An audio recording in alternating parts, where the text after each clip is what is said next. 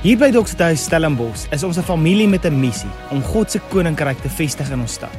Maak seker dat jy inskakel deur ons Sondagdienste by te woon. Ons vertrou jy geniet vandag se boodskap. En as ons nou kyk na die laaste 2 weke wat ons gekuier het rondom wat Jesus vir sy disippels kom leer het, sien ons die eerste twee lewegewende gewoontes wat ons in ons lewens in moet bou. Dit moet deel raak van wie ons is. Ons moet amper, dit moet amper non-negotiable wees vir ons in die pad vorentoe. Die eerste een wat ons gesê het is ons moet die gewoonte daarvan maak om ons lewens ten volle oor te gee aan Jesus. Dat hy die koning is van ons lewens. En en, en dit is 'n moeilike ding want uh, partykeer want ons is so partykeer op 'n plek wat ons so oorweldig is deur 'n klomp dinge.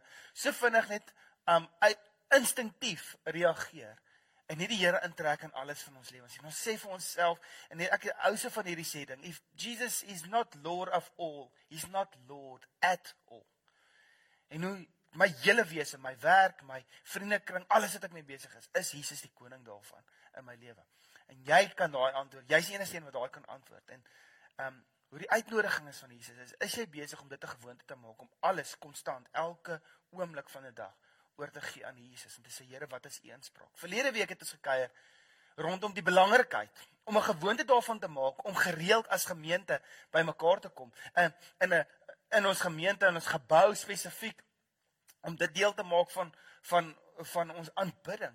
En ek dink dit is 'n uitroep in hierdie wêreld gewees van hoe kerk dit gesê. Kerk is nie kerk as ons nie bymekaar kan kom nie. En hierdie lockdowns het ons soveel skaar gemaak tot 'n groot mate as dit kom by daai spesifieke dinge en hoe daar uitroep is in Hebreërs 10 vers 25. Nie 'n vingerwyse as jy dit nie doen nie dan gaan jy moeilikheid hê. Hy kom sê eintlik soos 'n soos 'n ouer sê dit is goed vir jou kinders om in die oggend um sweets te eet vir ontbyt nie. Dit is noodsaaklik. Maak seker dat jy nie 'n gewoonte daarvan maak om dit af te skeep nie, maar maak seker dat jy gereeld bymekaar kom. Ons gesels oor hoe belangrik dit is om in 'n gemeenskapsgroep te wees, in 'n klein groep, selgroep, live groep, wat ook al jy dit noem.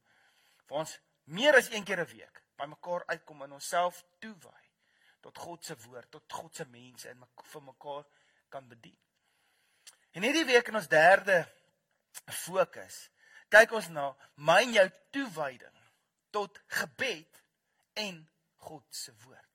Nou, as jy 'n rukkie kyk, ek saam met my kuier, dan sê jy weet, ek hou daarvan om podcasts te luister want dit is vir my lekker om gedagtes te kry van verskillende ouens. En van my gunsteling ouens wat ek volg op podcasts is Andy Stanley, Louis Giglio, Carrie Nieuwhof. Um daar's 'n paar ouens wat 'n baie interessante opmerkings maak rondom politiek en so voort. En ek hou daarvan net om daarna te luister. Maar weet jy wat gebeur as jy baie na 'n ou luister, dan voel jy na rukkie, hoor jy, maar ek kan sommer hierdie ou as ek hom ehm um, ek voel ek ken hom. Ek ek weet wat hy wat sy ehm um, manier sy sin vir humor is. Ek begin agterkom hoe hierdie ou gesels. En ek kan baie van hom weet. Ek kan voel of ek ken hom. Maar as ek in die straat loop en ek loop vir Andy raak en ek sê vir hom, "Hey Andy, hoe gaan dit?" Dan gaan hy nie vir my sê, "Hallo JT" nie. Hy gaan sê, "Hallo vreemde mens, wie is jy?"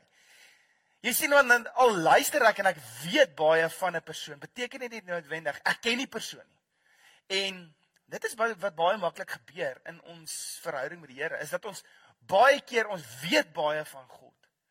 Maar dit is nie regtig dat ons God ken nie. En dit is juist die ding wat hierdie ehm um, vir my en jou as volger van Jesus is, ons kan nie meer net op settle op 'n plek wat ons net baie weet van God nie, want as jy baie kursusse bywoon, baie keer podcast luister, wat uh, baie keer na die Bybel luister, dan sal jy baie weet van God. Maar Jesus se uitnodiging is soveel meer. Die die dryfveer agter my en jou um geloof in Christus is die verhouding wat ons met hom kan hê. Om 'n volger te wees van iemand beteken jy staan in verhouding met hulle.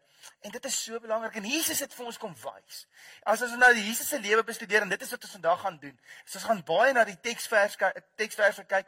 So um sodat ek en jy 'n studie kan maak van wat Jesus kom doen het en wat die gevolg was van dit wat hy kom doen het sodat ek en jy onsself ten volle kan um volmaak met dit wat Christus is. En Jesus het vir ons kom wys hoe dit lyk om 'n lewe 'n intieme verhouding met ons hemelse Vader te hê.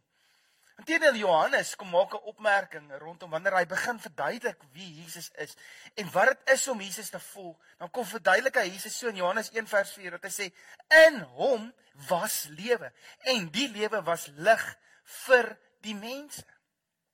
Dit is nie twee vrae wat ek en jy eintlik mee moet stoei is as as Jesus dan lig is vir ons lewens. As hy dan lewe bring vir ons. dan veronderstel dit eintlik dan dat ek en jy op 'n plek is wat ons ons lewens ten volle met hom um belyn. En die twee vrae wat ek dink ons mee moet besig wees is is daar wat is die daaglikse of weeklikse ritmes wat in jou lewe ingebou is soos wat jy intentionele afgesonderde tyd saam met Jesus spandeer. Ons het verlede week gekyk hoe belangrik dit is dat ons nie net alleen saam met die uh, dat ons uh, uh, uh, nie net alleen um, funksioneer nie, maar dat ons saam met mense funksioneer.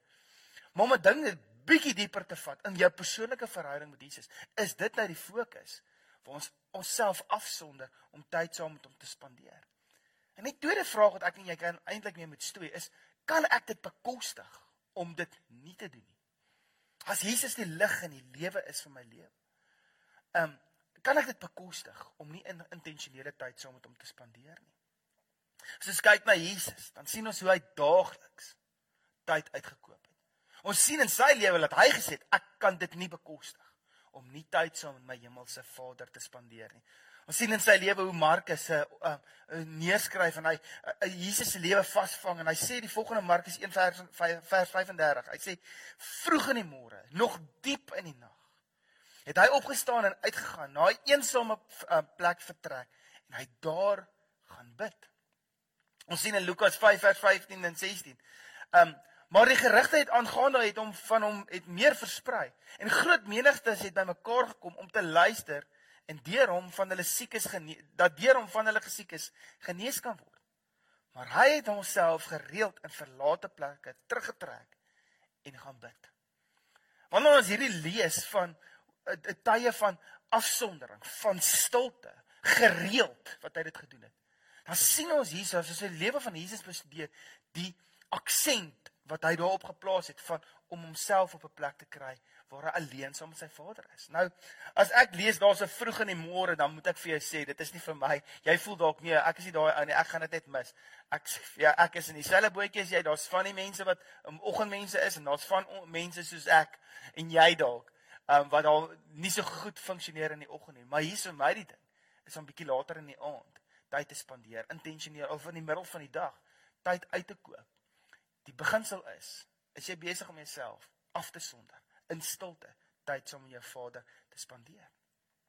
Ons sien dit in Jesus se lewe wat ingebou is. En ons en ek wil so 'n bietjie saam met jou kuier rondom twee pilare wat ons glo so belangrik is, deel vorm van my en jou volg van Jesus. En die eerste pilaar waarop ek en jy persoonlike verhouding met Jesus bou, verdiep in ons verhouding met hom, is in gebed. En die tweede een is in die tyd wat ons in die woord in sy woord spandeer. Nou ons het net so 'n paar weke terug het ons 'n 3 weke reeks gedoen wat ons gesels het oor gebed. En ek wil jou uitnooi. As jy dit nie gemis het om te gaan kyk, dit is op een van ons um playlist op hierdie kanaal waar jy net daarna kan gaan kyk. Waar ons net vir 3 weke kyk na wat het Jesus vir ons gesê? Wat is die implikasie van gebed?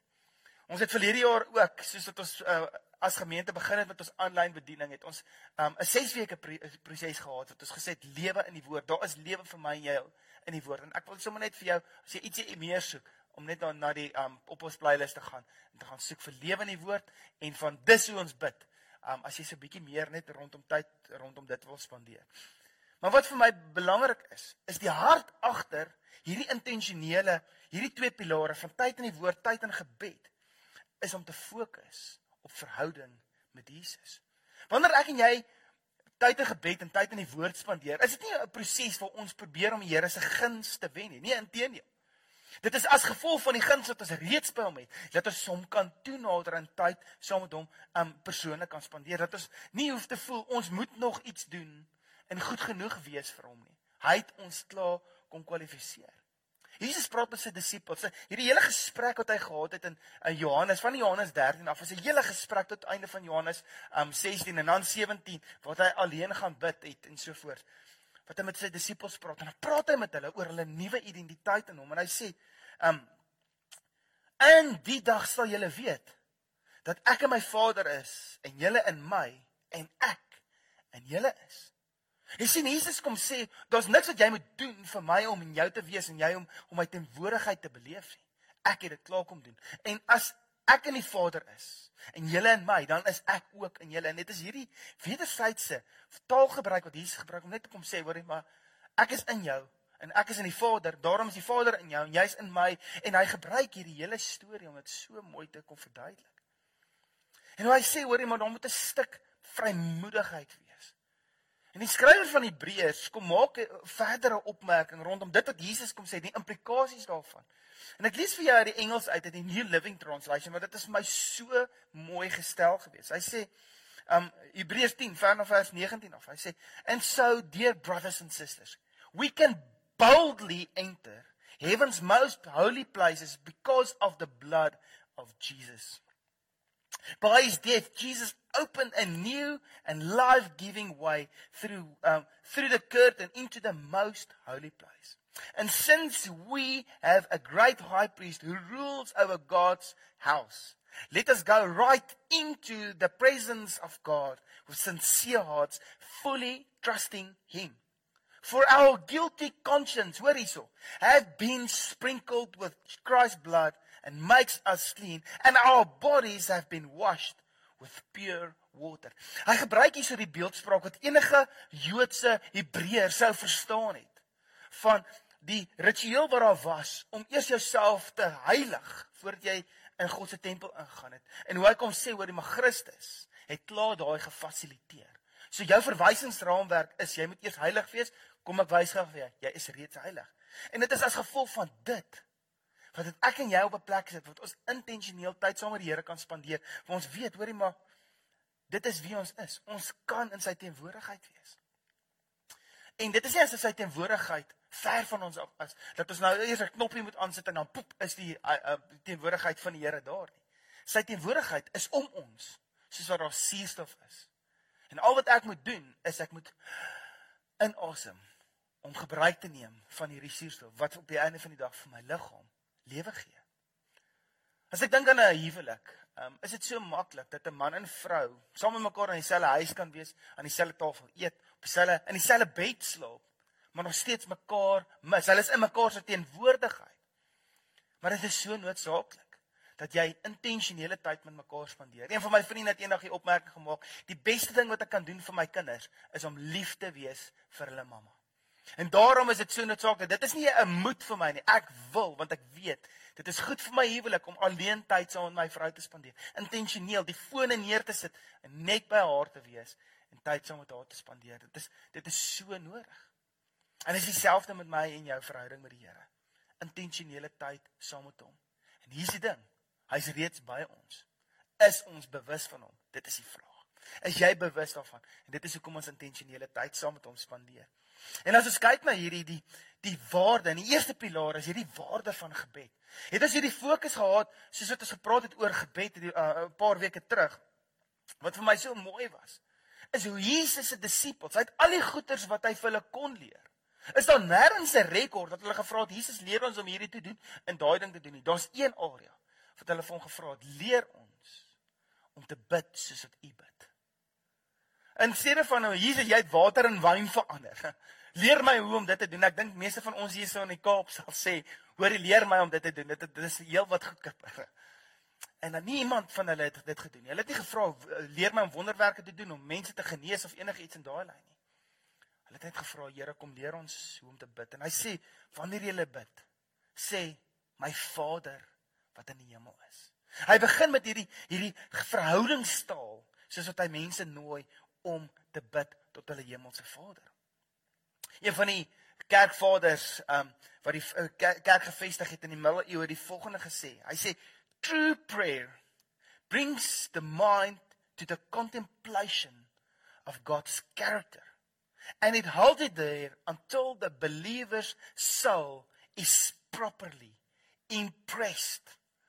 Dit is so mooi taalgebruik daarso wat hy sê, hoor net, hoorie wanneer ek en jy bid, Is ek en jy besig om ons al ons aandag te fokus op die karakter van God en dit is hoe Jesus ons kom bid het. Leer dit om te bid en ek gaan nou nie by dit stil staan spesifiek nie. Maar die fokus van gebed is God. Die fokus van gebed is nie ons lysie nie. Die fokus van gebed is nie om heilig te lyk nie. Die fokus van gebed is om te fokus en te konsentreer op God se karakter. En wanneer hy praat van daai dat dit jou it properly impresses the soul wanneer ek en jy fokus op God se ehm um, karakter, dan is dit amper soos ek weet jy het al 'n goeie middagslaapie gevang. Of dalk jy het 'n lang dag gehad en jy het net op die bed neergeval en jy het geslaap en die volgende oggend deur jou wekker geslaap. En dan word jy wakker en dan is daar op jou gesig hierdie imprint van jou kussing. En as jy daar opstaan, dan weet jy dat jy weet dat jy 'n ordentlike slaapie gehad want hierdie hierdie drukmerke sit so op jou gesig. En dit is wat dit beteken to be impressed. En hier is die ding. Wanneer ons tyd so saam met ons Vader en, en ons fokus op sy karakter, dan het dit die effek dat dit 'n uitdrukking het. Dit dit dit dit het 'n merk wat dit los op jou. Dat jy het gefokus op God. En ons sien hoe dit dieselfde met Jesus gebeur het. Dat hierdie impression of who God is het in sy lewe was die die evidence was daar. En ons sien dit in drie areas. In die manier hoe Jesus geloop het in heel, heel eerste in die autoriteit wat God vir hom gegee het. Sy tyd van gebed het autoriteit losgemaak in sy lewe. En ons sien in die storie waar waar Jesus by Lazarus kom en Lazarus wat reeds dood is en in die graf lê en na hele sien wat daar afspeel. Mense wat hom vra vra en Jesus wat op die einde van die dag bid en in Johannes 11 vers 41 sê hy die volgende. Hulle het die klip toe weggerol en Jesus het sy oë hemelwaarts gerig en gesê: "Vader, ek is dankbaar teenoor U dat U na my geluister het. Ek weet dat U altyd na my luister. Tog het ek dit gesê ter wille van die skare wat hier rondom ons staan, dat hulle kan glo dat U my gestuur het." Jy sien, Jesus se lewe het oorgeborrel van hierdie autoriteit. Dat ek kom nie in my eie autoriteit en my eie naam nie. Ek kom omdat U my gestuur het. Ons sien hoe Jesus gelewe het in hierdie autoriteit en dit is gefestig. Dit is geïmprint op hom as gevolg van sy tyd wat hy saam met sy Vader in gebed spandeer het. Ons sien hoe Jesus 'n rigtingaanwysing gekry het van sy hemelse Vader soos wat hy gebid het. Want hy het nie net sy eie planne gemaak nie, hy het sy Vader gevolg en dit het gekom van sy tyd van gebed en hoor dit hierso wat die lewe van Jesus vir ons kom vertel. Lukas 6 vers 12 tot 13. Eendag Kort hierna het Jesus na 'n berg gegaan om te gaan bid. En hoor hierso, hy het die hele nag gebid. 'n tyd in gebed gespandeer. En teen dagbreek het hy al sy disippels bymekaar geroep en 12 van hulle gekies om sy apostels te wees. Jy sien die die, die storie wat ons partykeer het, het Jesus die eers die 12 gekies en toe die ander bygekom. Nie uit eers 'n groep mense bymekaar gehad en om te onderskei, Here, wie roep u verder? Wie het u afgesonder om apostels te wees? En Jesus het 'n hele nag aan gebed spandeer. En ek vra myself die vraag en ek vra vir jou die vraag: Hoe baie tyd spandeer jy in gebed om moeilike rigtingaanwysing te kry van die Here? Is dit party 'n vinnige kort skiet gebed? Of is jy bereid om deur die nag te bid en ons sien Jesus se lewe? het hy hierdie ding gedra dat hy het rigting gekry by sy hemelse Vader vanuit sy tyd in gebed. En ons sien dan 'n derde ding. Hoe Jesus boldness gehad het. Dis soos Engels sê courage. Hierdie hierdie bereidheid om te gaan doen wat hy net moet doen. Hierdie braafheid om te op te staan in dit wat hy geroep is om te doen as gevolg van sy tyd in gebed. In die moeilikste tyd in Jesus se lewe kom hy en hy het homself weer afgesonder en die Bybel verduidelik dit sê omtrent 'n klip gooi ver van hulle af. Dis omtrent 20, 30 meter wat hy homself van afsonder het in die tuin van Getsemane. En daar het hy gekniel en gebid: "Vader, as U wil, neem hierdie beker vir my af weg. Laat nogtans nie my wil nie, maar U wil geld." In die middel van sy moeilikste tyd gryp hy na sy Vader toe in gebed. En hoe dit vir hom die boldness kom gee om te doen wat hy moet doen al is dit hoe moeilik. In die moeilikste seisoene sê die Here hoorie maar is jy besig om my toe te nader en my rigting te vra? Is jy besig om te funksioneer in die autoriteit wat ek vir jou gegee het? Is jy besig om te funksioneer by in die boldness wat ek vir jou gee om te funksioneer in jou roeping? En dit word geanker in my en jou tyd in gebed. Wanneer ek en jy so bid is ek en jy besig om te sê hoorie maar Vader ek vind my autoriteit my rigting, my boldness in U. Wat interessant is is dit is so 'n mooi videoetjie, so in 2013 word dit uitgekom het nogals viral gegaan. Van 'n 'n video wat gemaak is van 'n boer wat vir mense sê wat op hierdie um plaas kom kuier om om sy skape te roep. Nou stap die mense vorentoe en hulle hoor by hom wat se woorde wat hy gebruik en hulle hoor hoe fluit hy en dan fluit hulle en hulle gebruik dieselfde woorde. Daai skape wyn net, hulle gaan net aan met hulle lewens. Stap pad boer vorentoe en toe hy begin praat, toe sien jy die koppe van daai skape wat oppop. En toe hy begin vlieg, toe kom hulle aangehardloop. En dit is so mooi oomblik. En weet jy wat's interessant van 'n YouTube video wanneer mense begin sê, hoorie, miskien is daar waarheid in die Bybel. Hoe hulle daai storie wat daar afspeel vergelyk met dit wat hulle eers gehoor het van die Bybel dat Jesus sê ek is die um, skaapwagter en julle is my skaap en julle ken my stem en wanneer ek julle roep volg julle my. Dit is wat Jesus kom doen en weet jy waar hoor ek en jy God se stem? Dis juis binne in ons tyd van gebed.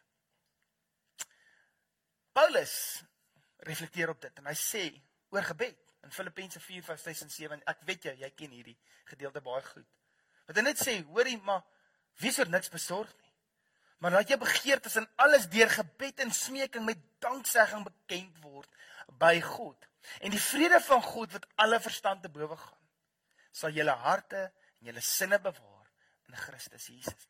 Hy sê hierso, gebed fokus jou dat jy nie angstig raak en paniekerig raak nie, sodat jy jou roeping kan uitleef.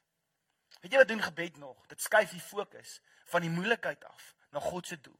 En baie keer is God se doel nie noodwendig net vir hierdie een situasie nie, maar vir die mense om jou. Ek het eendag 'n eh, en daar is baie kontroversie oor hierdie ou Robbel. Ek weet dit.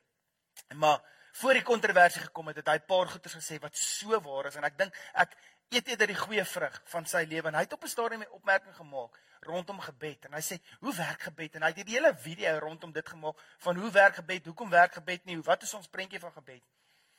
En hy maak dit die opmerking dat hy sê partykeer is ek en jy die antwoord op ons eie gebed. Partykeer bid ons vir iemand en dan sê die Here eintlik vir jou, maar jy is klaar daar.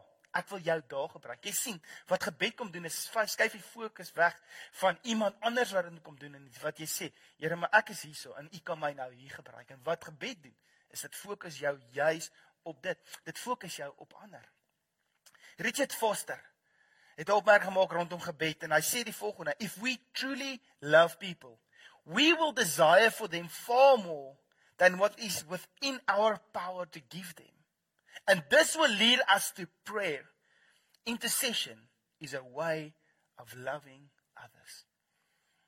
Dinsdag kom my vrou na my toe en sy uh, gesels met my oor 'n kollega, 'n ou wat regtig deur 'n moeilike tyd in sy lewe is, deur alkoholverslawing, deur egskeiding, deur 'n klomp goeters. En hoe die ou ongelooflik besig is om sy lewe net bymekaar te trek en hele organisasie is so trots op hierdie ou wat regtig besig is om 'n nuwe lewe te leef.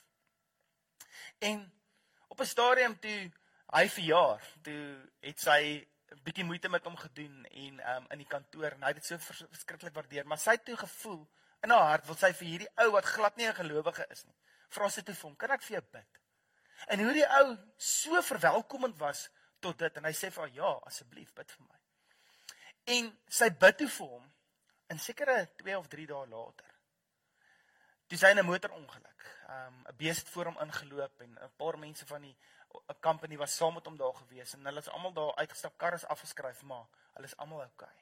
Maar weet jy wat is sy woorde terwyl ek in die ongeluk was?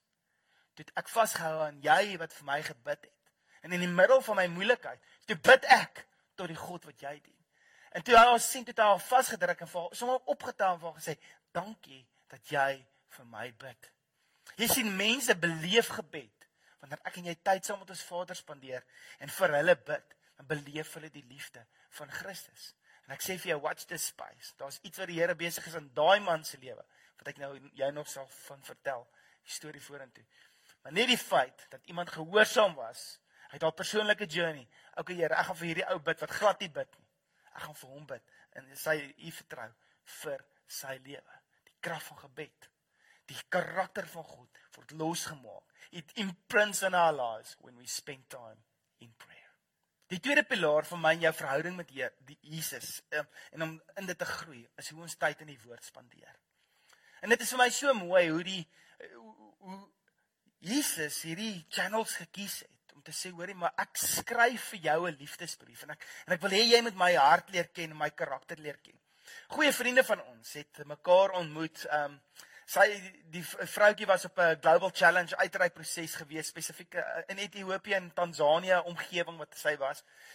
En sy was so lank, sy 'n ongelooflike oulike vrou en ehm um, uh, het nog nie 'n kerel gehad op daai stadium nie.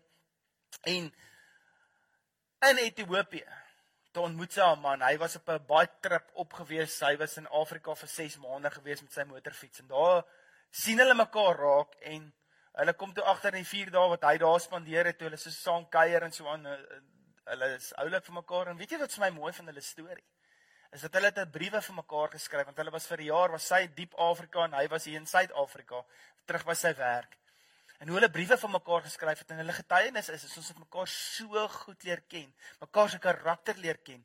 Want as jy moet skryf en dit is old school, ehm um, dit is nou nie skryf soos briewe nie, maar dit is op 'n e-mail wat hulle vir mekaar geskryf het, bladsy op bladsy op bladsy van wat hulle vir mekaar vrae gevra het en geantwoord het en so aan.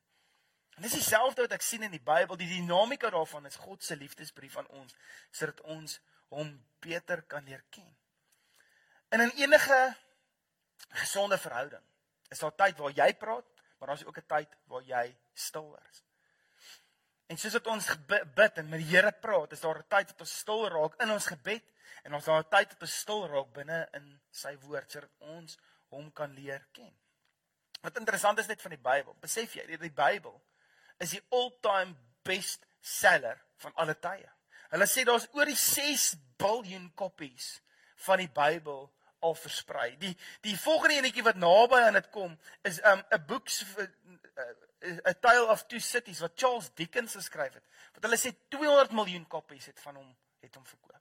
Die Bybel het 6 biljoen um wat van die Bybel wat al verkoop het. Hulle sê per dag is daar 82000 um Bybels wat verkoop word reg oor die wêreld per dag boeke wat soos Lord of the Rings, groot boeke wat um regtig ver gaan as The Chronicles of Narnia of the uh, uh, van Harry Potter se boeke is vertaal in 55 tale. Die Bybel in oor die 2500 tale. Daar's 'n aptyd, daar's 'n belangrikheid in God se woord. En ek dink partykeer kan ons dit gering ag om te sê hoorie maar ek het 'n Bybel en wat is dan so belangrik dat daar 6 biljoen van hulle verkoop het? Wat is nou belangrik in hierdie in hierdie boek? Dat hy in 2.500 verskillende tale vertaal is. Ek sal vir jou sê dit is 'n boek wat belangrik is want God is besig om ons te praat. En wanneer ons die Bybel um, gebruik, moet ons net sien en dit is waar waar is 'n bietjie moeilik raak dat mense sien ja, maar dit is dit is nie 'n boek vir 'n wetenskaplike boek of net 'n motiverende 'n manual vir jou lewe om jouself te mee te motiveer nie. Dit is ook nie 'n 'n nuuskoerant wat vir jou die profeseë van hoe die toekoms gaan lyk gaan vooruitspel nie. Dit is nie waaroor die Bybel gaan nie. Die Bybel se sentrale storie gaan oor Jesus Christus. En hoe hy geopenbaar is in die Nuwe Testament, hoe God se plan in Christus geopenbaar is in die Nuwe Testament en hoe dit uitspeel. En die Ou Testament gaan oor hoe God homself kom openbaar as God en redder vir sy mense en dit alles wys terug na Jesus Christus, die middelpunt van alles. En wanneer ek en jy die Bybel verkeerd vat, opvat en uit konteks uitlees, dan kan ons die Bybel totaal en al mislees. En dit is hoekom dit so belangrik is dat ek en jy nie vir ons gemak en omdat dit vir ons lekker is, verse gaan nitpiek sodat dit enige iets wat ons mee besig is kan regverdig nie. Nee, ons moet altyd alles binne in konteks lees. En hoor net hierso, wat sê Hebreërs 1 rondom hoe God met die mens kom um, kom werk het en hoe, hoe sy toenadering tot die mens en sy interaksie met die mens kom werk het. Hy nee, ek lees uit die nuwe lewende vertaling uit Hebreërs 1 vers van vers 1 af. Hy sê: "Vroeër het God dikwels en op baie maniere deur die profete met ons voorvaders gepraat. Maar nou, en dit is nog steeds relevant tot my en jou. In hierdie laaste dae het hy met ons gepraat deur sy seun. God het hom bestem om die erfgenaam van alles te wees. Trouwens, hy het deur Jesus Christus ook die wêreld en alles wat daarin is, alles gemaak. Die seun weerkaats God se heerlikheid, hoor net hierso. En hy het die um, hy is die presiese ewebeeld van wie God werklik is. Deur sy magtige bevel hou hy die ganse heelal in stand. Nadat hy gesterf het om ons sondes te reinig, het hy die posisie van eer en mag aan die regterhand van God ingeneem. Die God so vol majesteit wat die wat in die hemel woon. So wanneer ek en jy ons Bybel oopmaak en ons bestudeer Jesus Christus en ons kyk na wat hy gedoen het, dan sê die woord vir ons, ons is eintlik besig om te kyk na wie God is. Ons leer wie God ken. Ons leer sy karakter ken. En wanneer ons die Bybel oopmaak, is ons eintlik besig om te sê, en hier moet 'n afwagting in jou hart wees. Here, kom vorm my. Ons ken hierdie liedjie en maak my net soos u wil. Ek u is die pottebakker. Ek is die klei. Kom vorm my karakter. Kom vorm my denke. Kom vorm die manier hoe ek dink, Here. Kom challenge my verkeerde manier, my verkeerde uitkyk op die lewe, my verkeerde uitkyk op die wêreld wat nie u hart is nie. Kom kom leer my hoe ek in liefde leef. Wanneer ek en jy die Bybel oopmaak, moet dit ons intensie wees. Dit moet dit moet ons die dryfveer agter dit alles wees. Want wanneer ek en jy die Bybel lees, wanneer ons dit bestudeer, wanneer ons dit mediteer, meditasie, ehm um, is dalk 'n weird woord vir jou, maar dit beteken letterlik ek ek's besig om intentioneel en baie aandagtig te dink oor dit wat ek nou net lees en die implikasie van dit op my lewe. Wanneer ons dit doen, is ons eintlik besig om ons lewens oop te maak vir God se stem in ons lewens. In 2019 toe ons beleef het die Here ons roep vanuit Pretoria uit om Stellenbosch te kom om gemeente te kom plant. Was dit nie 'n maklike tree gewees vir ons nie. Ehm um, dit is intedeel eintlik nogals moeilik geweest want alles wat jy ken, jou familie, jou vriende, jou jou jy het 'n huis gekoop, jy's jy's daar geanker. En in daai tyd het ek en Marilette en ons net gevoel, nee, die tyd is vir dit is net nie reg nie. Dit voel net vir ons net nie net verkeerd. En dan lees ons ehm um, en ons het na God se woorde gegaan in die Bybel en ons het in 2 Korintiërs ehm um, 2 Korintiërs 12 het ons begin lees en daar's op 'n stadium wat Paulus 'n opmerking maak en hy vir ons sê hoorie ek is bang om na julle toe te kom want ek is bang ek vind julle nie soos wat ek verwag het nie. Ek is bang julle vind my nie soos wat julle verwag het en dan is daar 'n kerkskeer en daar's konflik en al daai goedetjies en hy's bang daarvoor. En toe lees ons dit en ons stop toe daar. En hier kom die konteks En ons voel toe nee, dit maak ons onrustig. Ons gaan nie ja sê nie. En nou seker so 'n week later te sê die Here vir my. Onthou net, dit is een brief. Ehm um, dis binne konteks. Jy moet so 'n bietjie verder ook aanlees. En toe die begin van hoofstuk 13 te sê dit. Maar ek kom nou na julle toe. En dit is bevestig deur drie getuies. En toe ek daai woorde lees, toe weet ek, okay Here, daar's iets anders wat U mee besig is. Ek moet U vertrou vir drie getuies. En ek sê te vir die Here, ek vertrou vir drie getuies. Ek glo vir jou 'n Dinsdag, die Woensdagoggend en die Donderdagoggend daarna. Het daar drie getuies uit verskillende oorde uit, onafhanklike mense wat glad niks van mekaar af weet nie, waar die Here so in direk vir my kom sê die een. Hy sê, ek word die oggend wakker JT en ek moet vir jou vra. Die Here sê vir my, vra vir JT wanneer gaan hy kom. En so is die dinge so bevestig in ons lewens.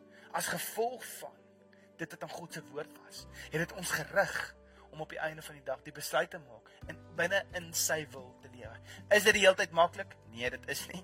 Dit is moeilik. Daar's 'n klomp goeters wat ons moet navigate binne in dit. Um COVID het dit nie maklik gemaak om gemeente te kom plant en so voort nie. Maar tog is ons hier. En tog kan ek vir jou stories vertel van lewegewende goeters, oomblikke wat hierso gebeur dan weet ons, Here, ons is besig met dit wat U vir ons geroep het. Maar daai roeping is vasgemaak en is bevestig deur die feit dat ons tyd uitgekoop tyd in sy woord te gaan spandeer. En dieselfde vir jou. Die woord is daar vir jou om jou lewe te rig en vir jou rigting te gee. En wanneer ek en jy intentioneel tyd in God se woord spandeer, dan is ons besig om toe te laat dat die Bybel ons lees. Dat hy vir ons kom sê, hoorie, ek is besig vir jou rigting te gee. Dit is hoe ek met jou praat. En ek loof die Here dat ek tog dat ek net gehoorsaam was aan sy wil vir my. Jy sien dit is wat gebeur wanneer ek en jy onsself toewy tot God se woord. Wanneer ons osself toewy om weekliks, daagliks tyd te spandeer in die woord en ook 'n studie daarvan te maak. Hoor dit hierso wat sê 2 Timoteus 3, wat hierdie hierdie dinge net kom bevestig. Hy sê die hele skrif is deur God geïnspireer en is nuttig om ons te onderrig, die verkeerde te weer, weer te lê, om ons te reg te wys en om die regte lewenstyl by ons te kweek. Daar's hierdie vernuwe van denke, die vernuwe van hoe ons um, funksioneer in hierdie lewe. En dan sê dit is God se manier om ons voor te berei vir ons taak, om ons ten volle toe te rus vir elke goeie ding wat hy wil hê ons moet doen. Ek en jy kan nie wegkom van hierdie ding nie. God se woord is sy manier hoe hy sy wil in en deur ons uit in ons lewens kom bevestig. En wanneer ek en jy die autoriteit van die Bybel ten volle verstaan, wanneer ons daai sien, okay Here, dit is nuttig om my te onderrig. Here, kom onderrig my. Kom wys my. Kom lê die verkeerde nee. Vader, kom wys my waar kom wys my om die regte lewenstyl te kweek, Here. Is jy besig om so in God se woord in te klim? En dit is wat ek jou mee wil los vandag. Is ek en jy kan nie wegkom van dit nie. Wanneer ek en jy konstant toelaat dat die God se woord ons kom leer. Ons die natuurlike ding is ons laat toe dat flieks, dat die media, dat ons vriendekringe, musiek, politiek, um series, boeke wat ons lees, die kultuur om ons om ons te kom leer hoe om te leef en hier sê, ons nee Here, ek gaan myself toewy want ek is besig om Jesus te volg. Ek gaan nie meer klomp ander goeders volg nie. U gaan my leer meester wees. Wanneer ek en jy totaal wel uitverkoop is aan Jesus, dan is ons lewens vol, daagliks vol met gebed en met sy woord. Ek wil vir jou uitdaag. Hier kom 'n challenge. Dit dit moet jou challenge. If it doesn't challenge you, it won't change you. Hoe lyk jou week? Is daar intentionele tyd wat jy saam met jou Vader spandeer? Soos in gebed. Intentionele tyd wat jy uitkoop en sê, "Hier, skus tog, ek het 'n afspraak." Soos wat jy vir jou vrou sal sê en vir jou kinders sal sê, "Skus, ek het nou 'n afspraak. Ek moet nou gaan." Is jy besig om sulke afsprake met die Here te maak? Waar jy 'n journal saam met jou vat? En ek love dit om my journal saam met my te vat om te gaan skryf, Here, wat ek beleef, U vir my sê. Soos wat ek U woord lees, skryf ek van die teksverse neer wat vir my belangrik is wat ek voel die Here met my praat en dan dan trek ek dit uit mekaar uit. Is jy besig om dit te doen? Kan jy bekostig om dit nie te doen nie? Dis die vraag. Ek wil jou aanmoedig om dit te doen. As jy as jy so 'n bietjie begeleiding nodig het, wil ek jou weer eens uitnooi op YouVersion. Dit is 'n 6 weke leesplan. As jy gaan soek op YouVersion net vir follow life-giving habits, dan sal jy dit kry. Jy sal dit ook in die beskrywing hier onder kry. Gaan volg dit. Klik daarop en elke dag gaan spandeer net daai 5 na 10 minute tyd daarom om jouself konstant deel dit. En dan wil ek jou nooi om dan die res van die dag daarmee te stoei. Te stoei en te kou daaraan. Want dit is hoe ons dit in ons lewens inbou. Wat sal jy bid? Vader, dankie vir die lewegewende woord, die Bybel wat U vir ons gee.